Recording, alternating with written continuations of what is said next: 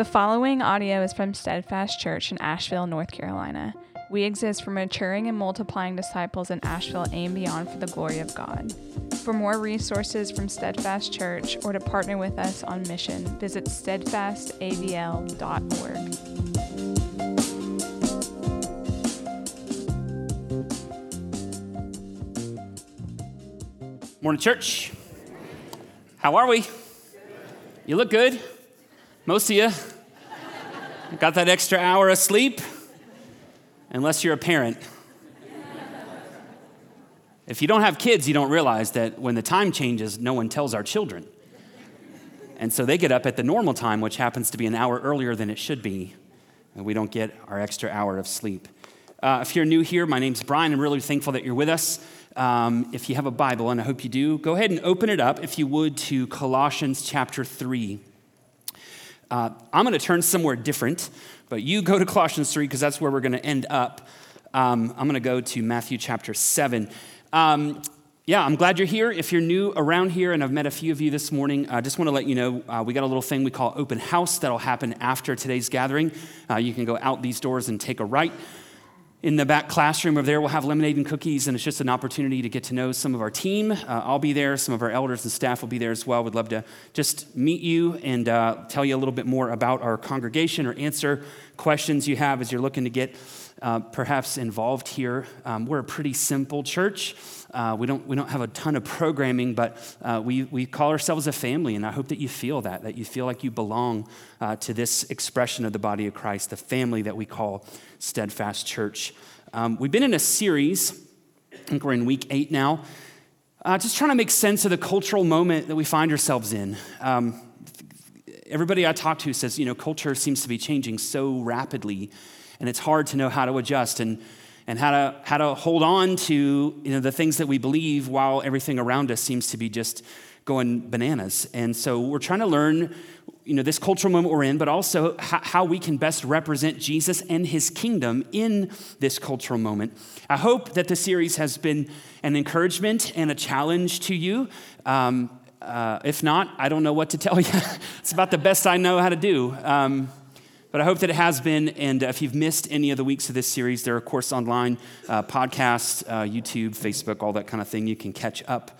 Um, today, I'd like to dive into what I think is, is one of the most visible issues in our current cultural moment.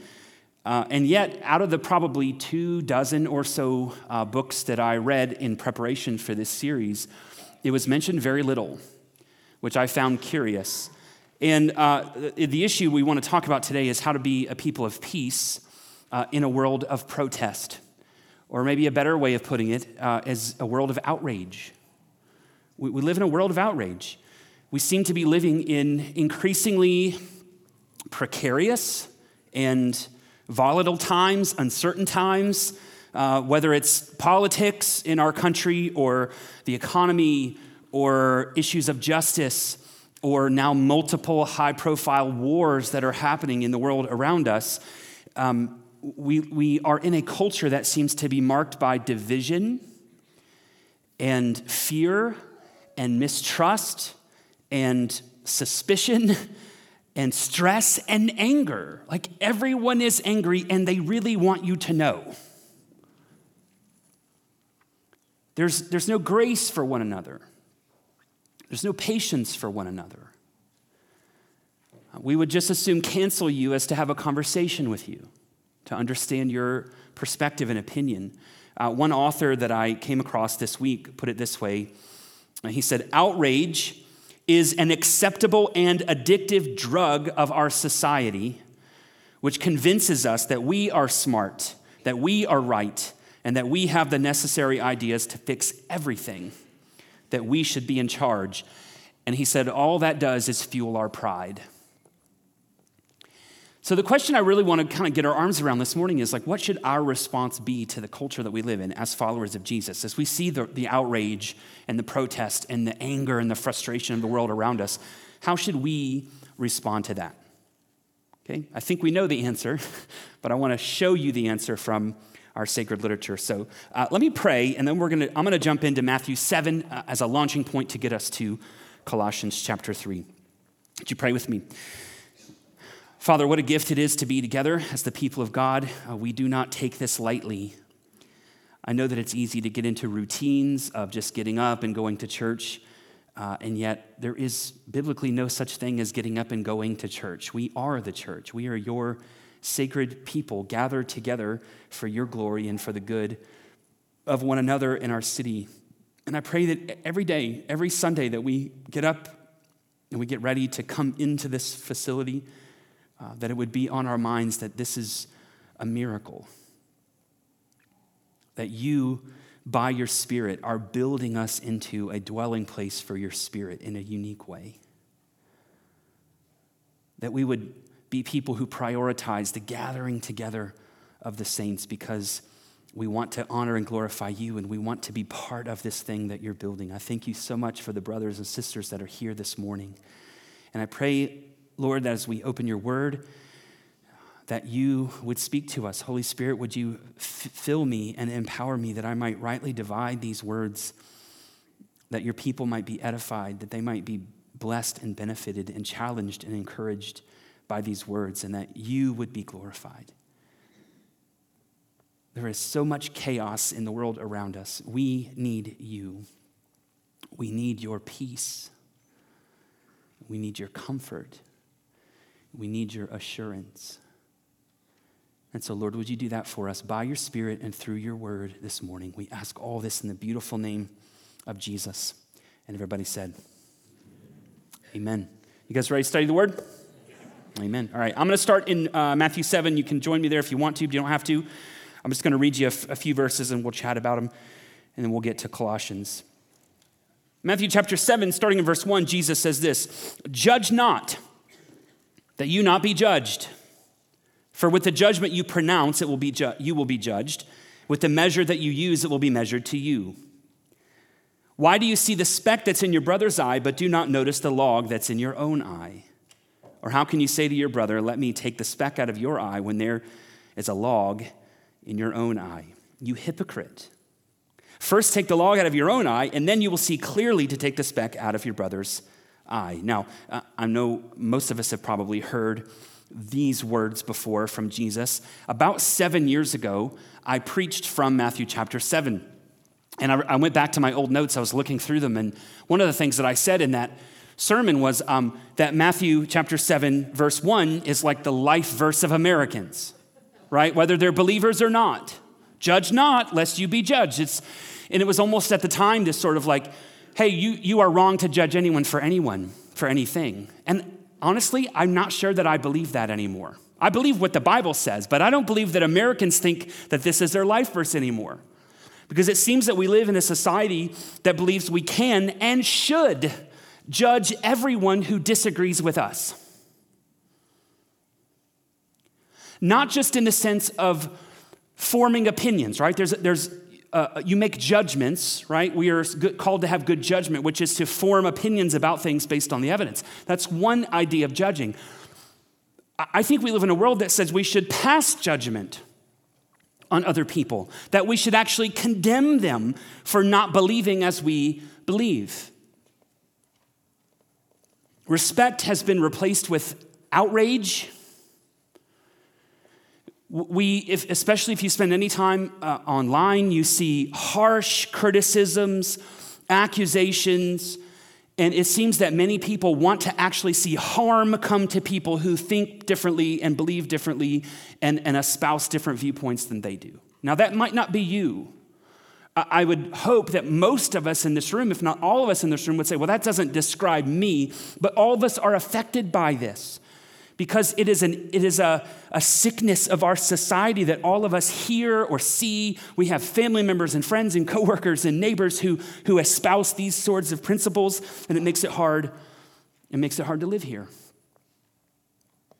So we might be asking the question, like, how did we get here? Because it, it, it seems like it used to be where you could live across the street from someone who was of the other political persuasion and thought differently about things like religion and politics and society and economy. And you could still hang out and have conversations about your lawn, you know, and things like that. But now they're the enemy. And you want nothing to do with those people. How did we get here? Well, I want to show you just briefly, I'm going to describe without going to the text because we've been in it for so long um, the roots of rage. And you can just write that down if you're a note taker as our first point the roots of rage. Now, we've spent a lot of time, if you've been in this series, we've spent a lot of time in the book of Genesis. So I'm not going to take us there this morning, but I do want to remind you of some of the things that we've seen in the book of Genesis so far. We see that God created humanity, man and woman, mankind, in his own image and for his own glory, right? In his own image and for his own glory, which means that he created humanity with equal worth, value, and dignity because all of mankind is created as image bearers of God. And He made us for a relationship, both with Himself and with one another.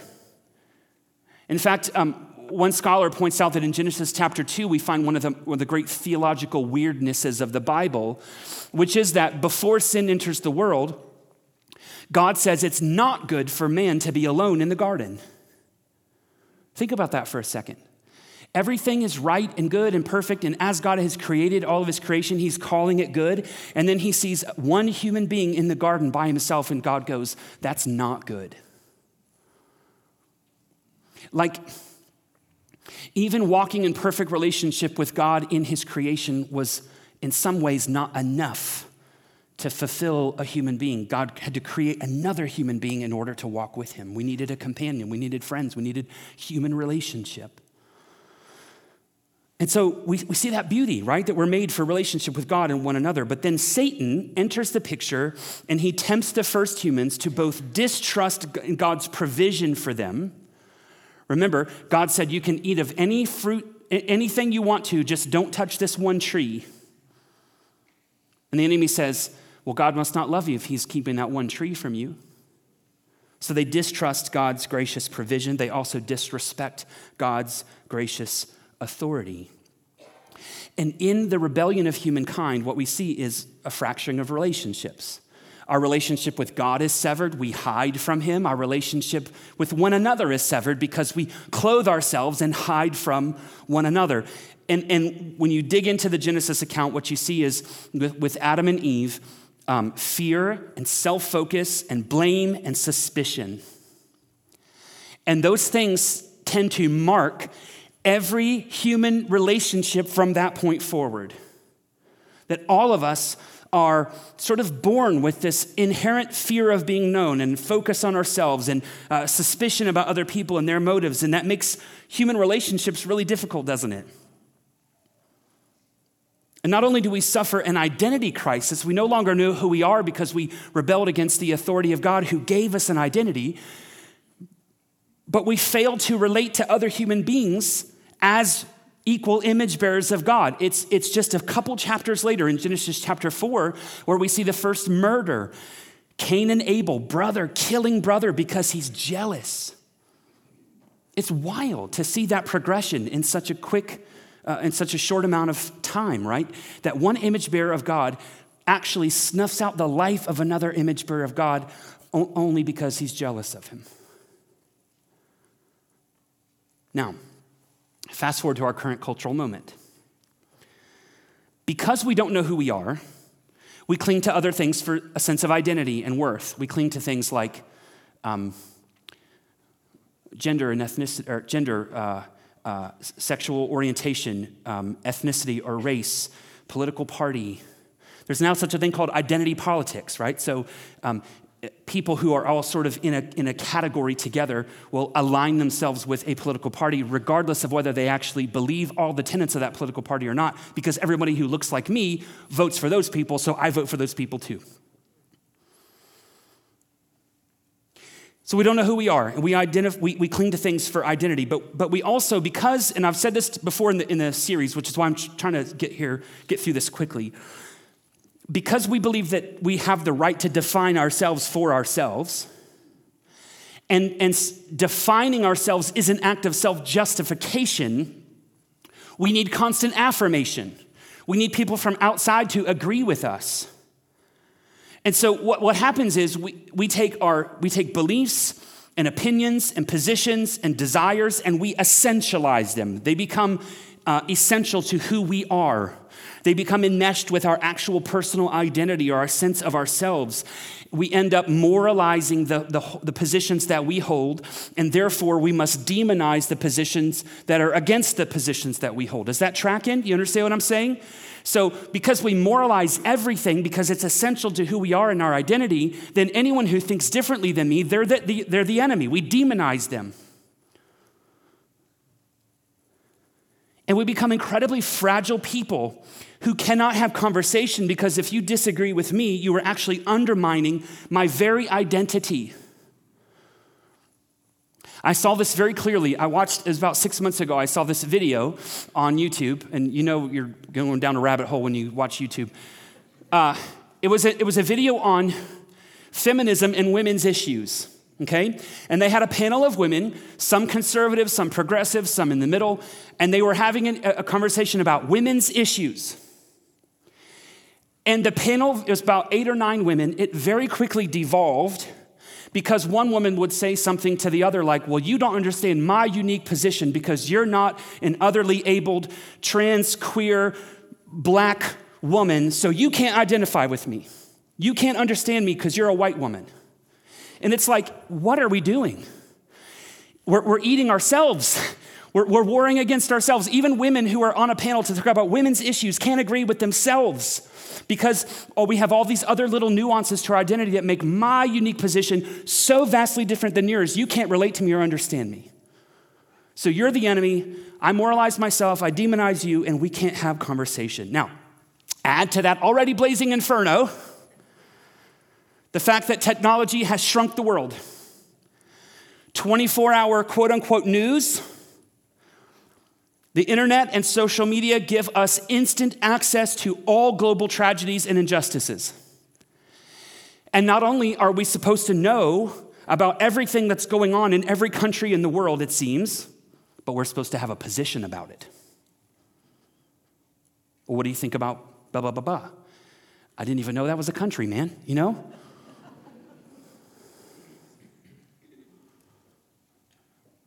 It's a weight that we as humanity are not meant to carry. We were never, I mean, I, I this might be a whole other sermon, and I might uh, do it in this series, but I, the, the, the idea of the constant stream of information that comes at us via technology, it puts a weight on humans that we were never meant to carry. It is crushing. And many people respond in anger. So, most of us, uh, when it comes to all these issues in the world, we have partial information, but we have full blown emotional responses. and anyone with a keyboard and an internet connection becomes a self appointed moral police, and we start making comments.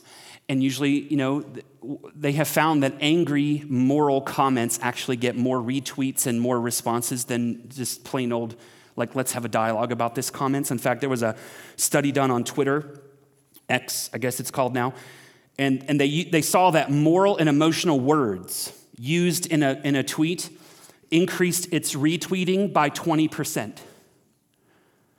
So if it was like, hey, here's what I think, let's have a conversation, it was like, nobody cares about that. But if it was like, these people are stupid, it's like, oh, let me retweet that one, right? And then what do we do? Responses, like emotional responses, re- cause more reaction, and we react to reactions, and we escalate. And pretty soon, no one is listening and everyone is yelling. And it pushes us all deeper and deeper and deeper into our own echo chambers.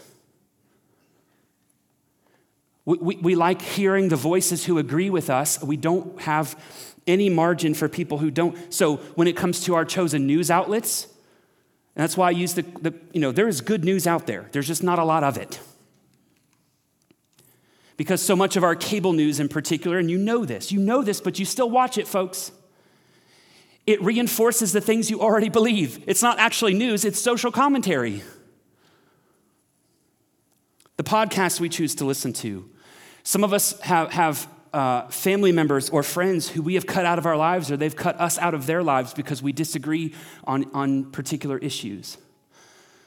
It's even been the reality in the last probably 10 years or so, in particular, that universities around our country will disinvite speakers because that speaker holds a contrary opinion to the majority of the body of the students. And it's not a safe place for us to have conversation because this person disagrees with us. What are we doing? Like, I thought university was supposed to be the place where we actually have, bring differing ideas together and converse and learn how to dialogue, but now we're canceling people who don't think like we think. It's madness, folks. It's absolute madness. So we reduce human beings who are made in the image of God into faceless political positions or ideologies, and we are mad at culture without realizing that culture is actually the corporate expression of the human heart. And so Jesus says to us here do not judge, you hypocrites, because you got some logs to take care of, and you're more concerned about the specks in everybody else's eye than the logs in your own. Now, this wasn't where I wanted to go, so let's. Uh, are you guys with me so far? Okay, let's go to Colossians chapter 3, and then I'll really get after you. Just kidding. Colossians chapter 3. Um, so, so, we saw there the, the root or the sort of, um, yeah, the root of rage, right? Uh, Genesis and Matthew. But now I want you to see the fruit of faith. Here's sort of my thesis, if you will, okay? Hearts that have been transformed by an experience of the grace of Jesus are supposed to be restrained from their judgment of other people. Now, Colossae was a very pluralistic city. Um, Christianity was not popular there at all, as it isn't most places. Um, and there, were, there was lots of cultural pressure in the city of Colossae to conform Christian doctrine to make it more palatable to the pluralistic society of Colossae, okay? And, and some people were doing that. They were trying to do that. They're, trying, they're like, hey, ah, this is offensive to some people, so why don't we just change it? And we know, like, we like this, but let's. And, um, and so Paul writes a letter back to them. And here's what he's, here's what he's doing. The, the question people are asking in Colossae is this how do I live in a society that seems to despise what I love and love what I despise? I don't know if some of you can resonate with that. How do we live in a culture, in a society that seems to be the days of the judges, where we're calling what's right wrong and calling what's wrong right, and everyone's doing what's right in their own eyes, and it seems to be this sort of cesspool of just everyone doing their own thing, and yet everybody says that what I believe is wrong? How do I do that? How do I live here? And so Paul's admonishment to the Christians in Colossae is this if you're in Christ, if you've embraced the good news of Jesus with the empty hands of faith, then there are certain attitudes and behaviors that need to be put off.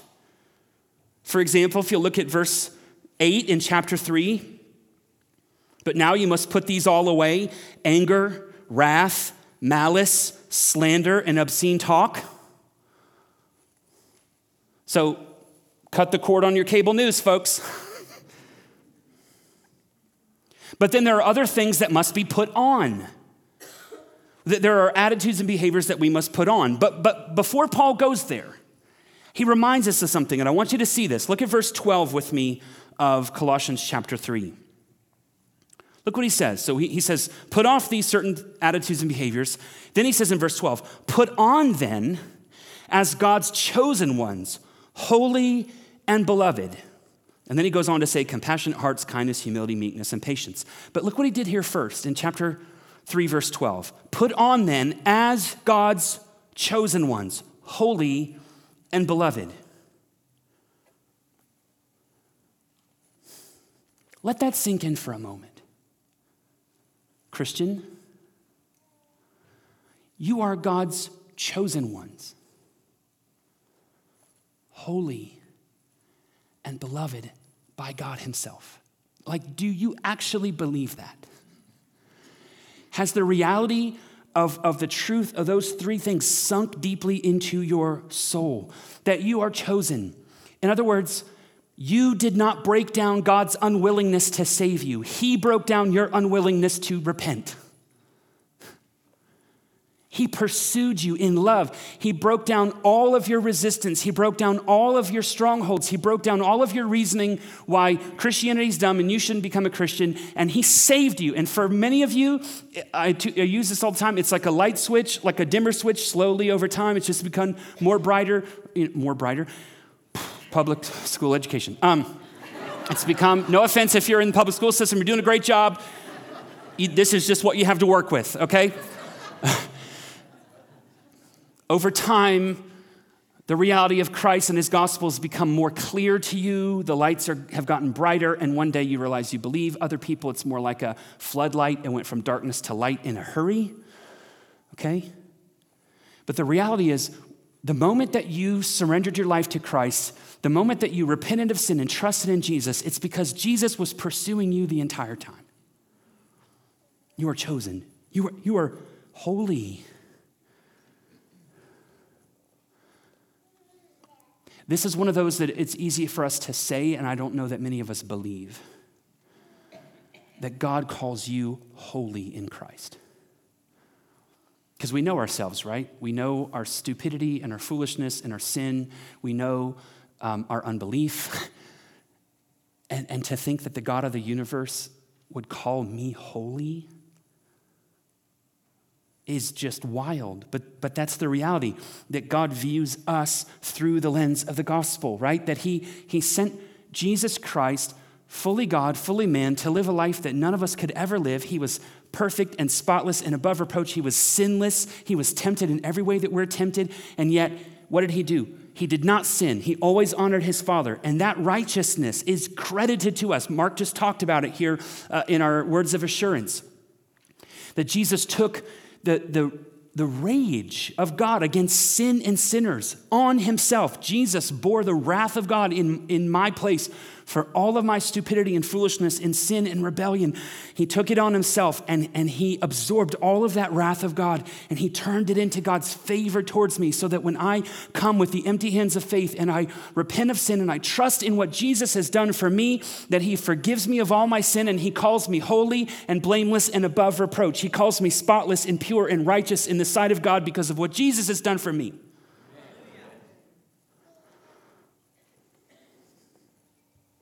You're loved. You're loved by God,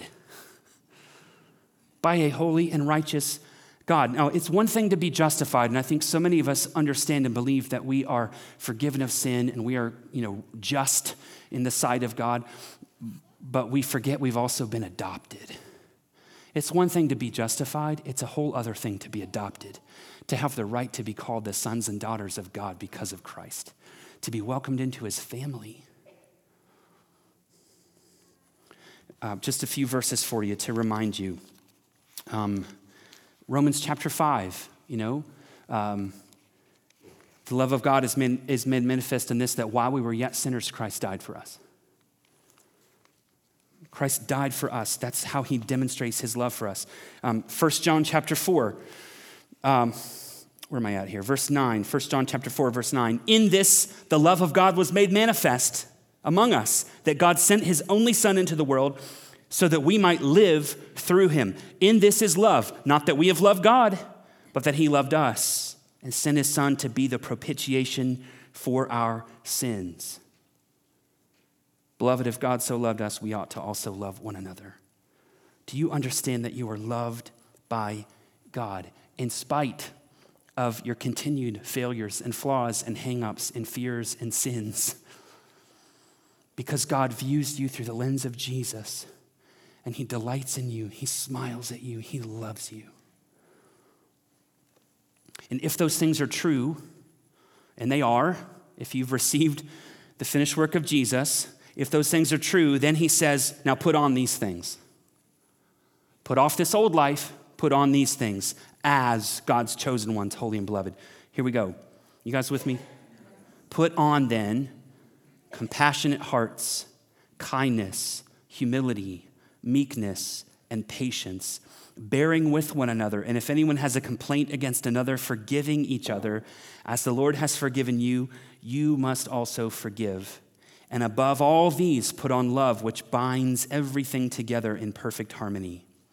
And let the peace of Christ rule in your hearts, to which indeed you were called in one body, and be thankful. Let the word of Christ dwell in you richly, teaching and admonishing one another in all wisdom, singing psalms and hymns and spiritual songs with thankfulness in your hearts to God. And whatever you do, in word or deed, do everything in the name of the Lord Jesus, giving thanks to God the Father through him. So he says, Hey, hey, Christian, hey, chosen one, hey, holy one, hey, beloved one, here's some things to put on humility and meekness. Sorry, compassion and kindness is where he starts. Empathy, genuine concern for other people made in the image of God, whether they think like me or not. A willingness to give people the benefit of the doubt. You know how rehumanizing that is? When we stop looking at people as positions or, or you know, stances and we actually see them as people made in the image of God. Yeah, we might disagree, but, but they bear God's image. If being a Christian makes you mean and angry and judgmental, I've got news for you. It's not Jesus who is shaping your character. Put on compassion and kindness, put on humility and meekness. We can be so obnoxious and loud and foolish, can't we? And you know what? We have every right to be. We have every right to be as obnoxious as we want to be, but as Christians, we choose not to use that right. Uh, Paul in um, 1 Timothy 2 you know, the Ephesian culture was much like the Colossian one. It was a, it was a mess, you know? And Paul's admonition to Timothy as, as he's writing to him, who pastors the church in Ephesus, is not to protest the world, but it's to pray for the leaders of the, of the country.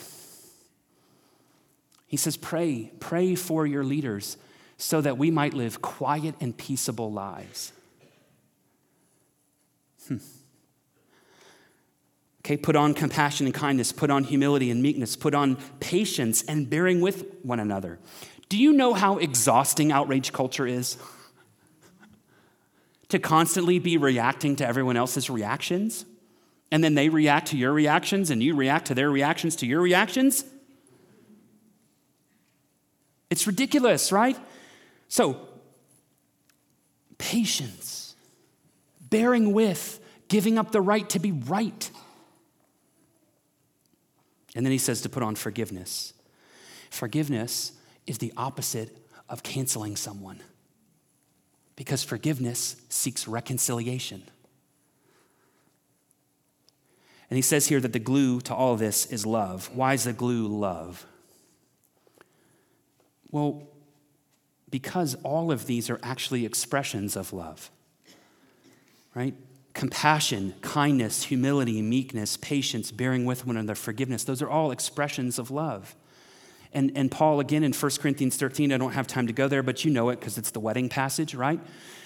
Which isn't really about marriage at all.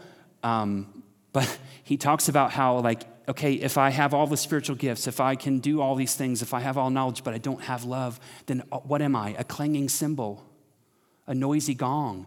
Is that not what outrage culture is? Is that not what most social media is? It's just noise. It's everyone yelling and no one listening. Now, I can feel some pushback from, from some of you who might go, okay, okay, I hear you, I hear you. But Jesus was outraged, shouldn't we be? Didn't Jesus throw over some tables in the temple? Like, where, where, I want to throw some tables. Like, why can't I be like Jesus and turn over the tables? Okay, was, did Jesus get outraged? Yes, he did. But I got two things for you. Number one, you ain't Jesus. Number two, what was it that made Jesus outraged? Class? Was it the pagans? Was it? It was people claiming faith in God who weren't living like it. Ooh.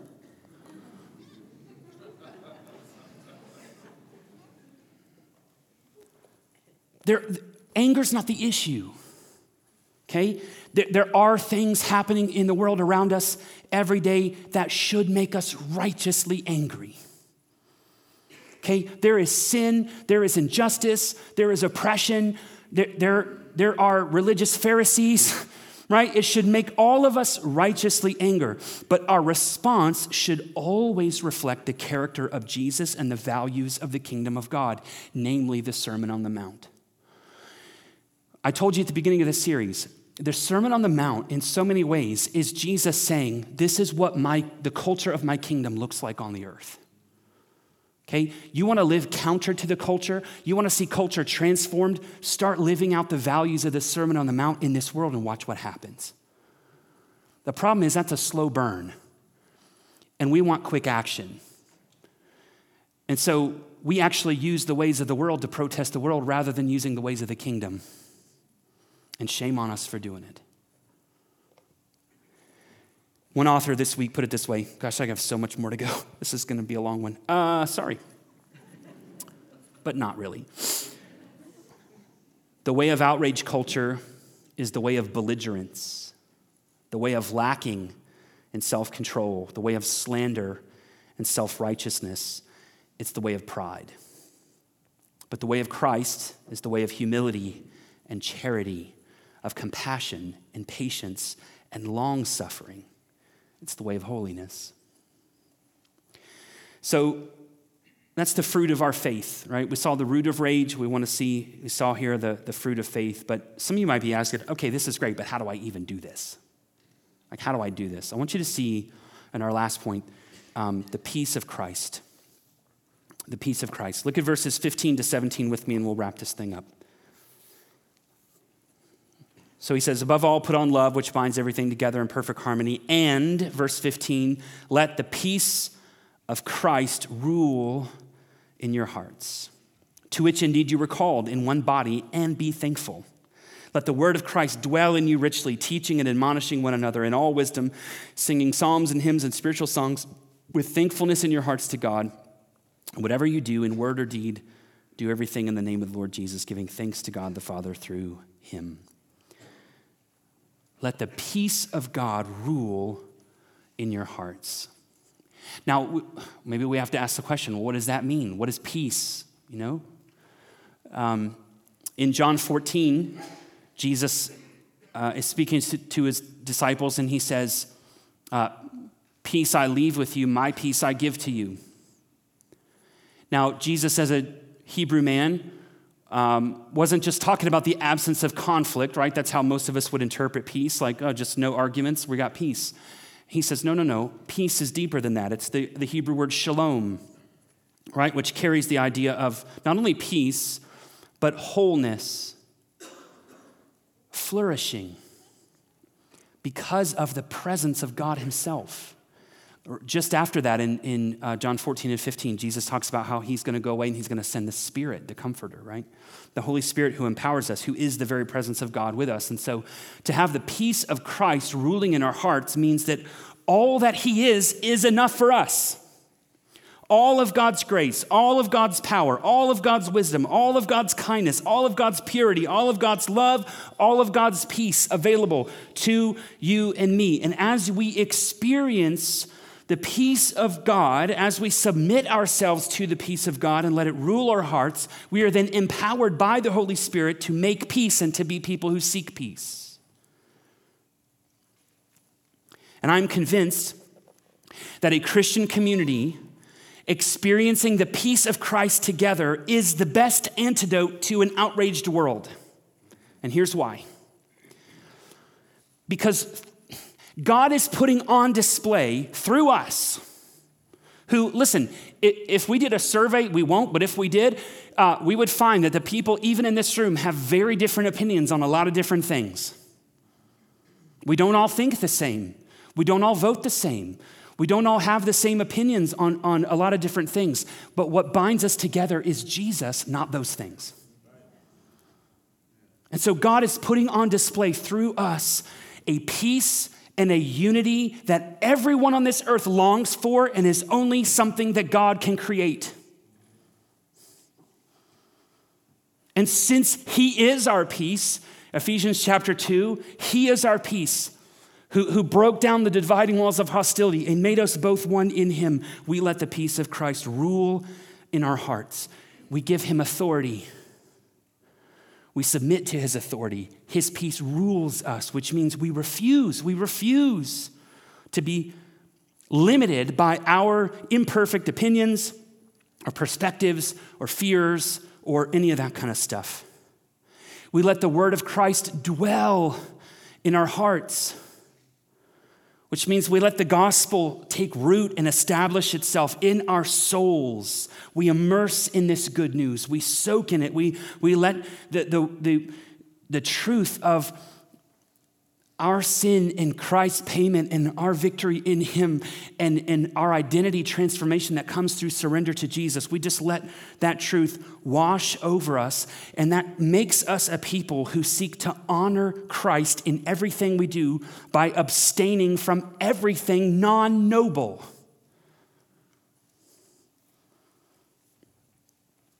God the Father, through God the Son, by the power of God the Spirit, has both commanded us and empowers us to live with an otherworldly peace that, that He is teaching us. And do you know, I mean, there is nowhere else in this world that you go with people with such vast backgrounds and differences can come together in unity. It is, a, it is a picture of the kingdom of God on this earth, and it is so attractive to the outside world. This is what everybody wants. But see, our world is trying to build the kingdom without the king, and they can't have it. They will never have it. But when they see us who are united by our king together, they're like, How does this happen? And we go, Come on in. Let me, let me show you how it happens. So, whatever we do, whether in word or in deed, we do in the name of Jesus. That means with his attitude, with his character, as representatives of Christ and his kingdom. I want you to remember that the next time that you are tempted to post or respond to someone else's post about anything, ask these two questions Does this distract from or contradict the heart of Jesus and his gospel? If the answer is anything but no, don't post. Does this distract from or contradict the heart of Jesus and his gospel? Or, secondly, is this expressing love and promoting the peace of Christ? Like, you remember how social media used to be like, you just went on there to find out when somebody's birthday was or to see what they ate for dinner last night? how naive we were.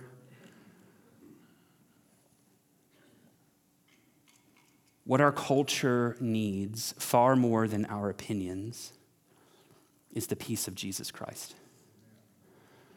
And they will only get a glimpse of that as it comes through you and through me.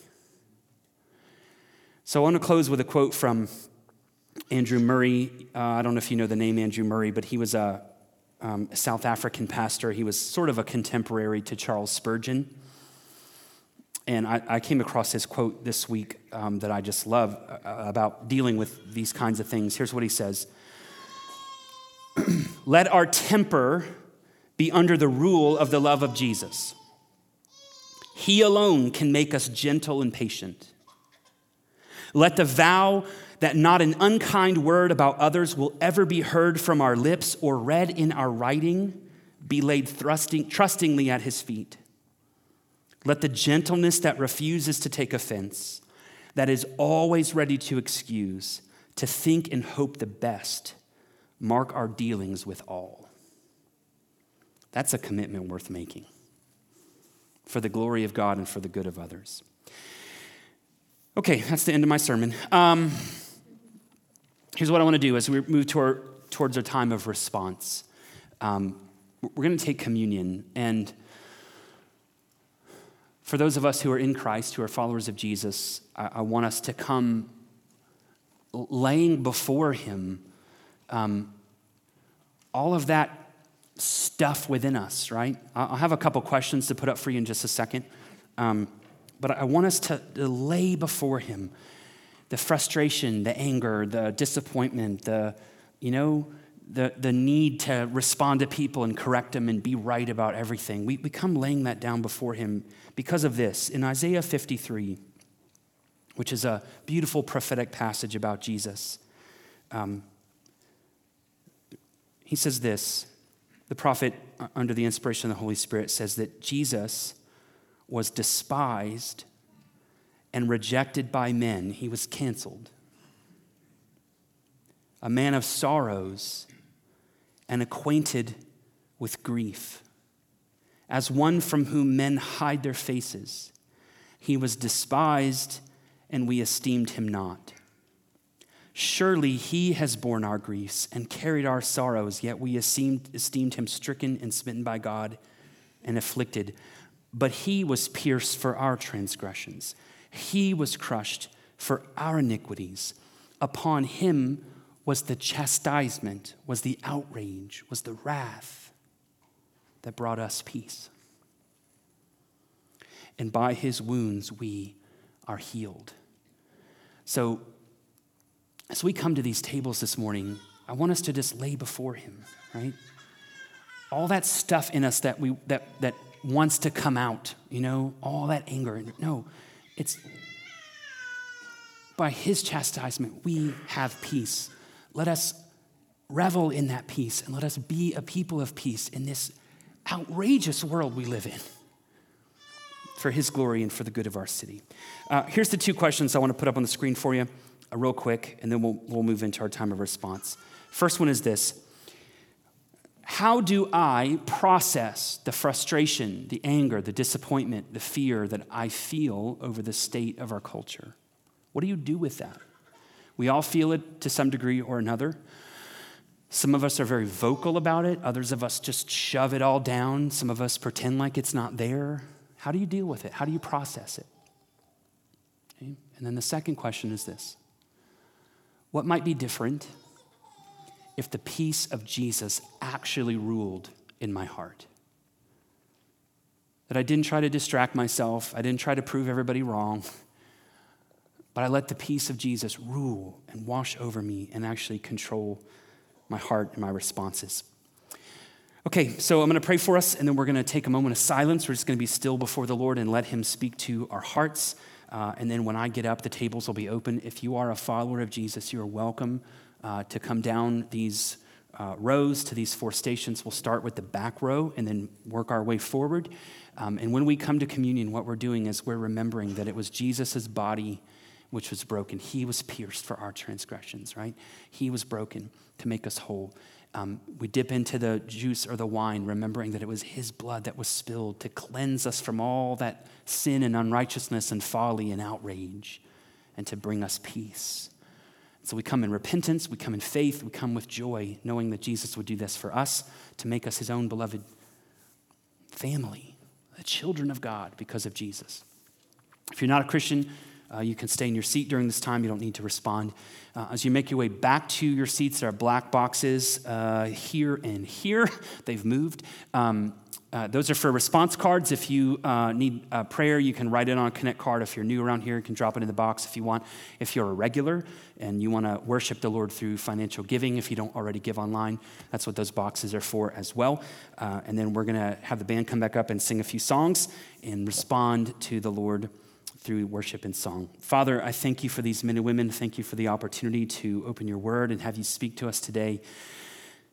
Lord, I pray that something that's been said this morning uh, resonates and um, convicts and challenges and encourages us um, to follow after you, to trust you, um, to experience the peace that only you can bring, a peace that surpasses all understanding and that you would allow us to be peacemakers in this world of outrage. Um, it doesn't mean we, we're not angered by sin and folly, of course we are, but help us to learn how um, God honoring ways to handle those things, to express uh, those frustrations. Um, and that the darker this world gets, you would make us a brighter and brighter light so that those who are drinking from the empty cisterns of this world will see and could taste that you are good. Lord, we love you because you loved us first. We ask that you do business with us now as we respond in the name of Jesus, we pray, and by the power of your Spirit. Amen. All right, just be still for a moment, and when I get up, the tables will be open.